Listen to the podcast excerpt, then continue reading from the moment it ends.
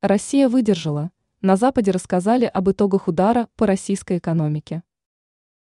Попытки экономического давления Запада на экономику РФ оказались провальными. К такому выводу пришел обозреватель одного из польских изданий Анджей Щесняк. Журналист подчеркнул, Россия справилась с ударом. Таким образом, Запад явно не выигрывает в экономической войне с РФ. Итоги удара по экономике России. Щесняк отметил следующее. Западные страны нанесли серьезный удар по российской экономике. Ожидалось, что противник будет сбит с ног. Но на деле Россия выдержала. Попытка нокаута провалилась, приводит МИ «Россия» сегодня переведенную цитату из опубликованной в издании Месселполска статьи Анджея Щесняка.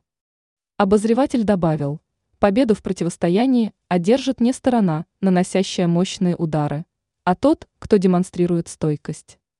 Щесняк отметил, что Запад не собирается останавливаться. Журналист не исключает, что западные страны продолжат экономическую войну и попытаются вновь ударить по российской экономике. Российская сторона много раз констатировала факт стойкости экономики РФ в условиях беспрецедентного давления. Ранее стало известно, что госдолг Украины превысил 140 миллиардов долларов.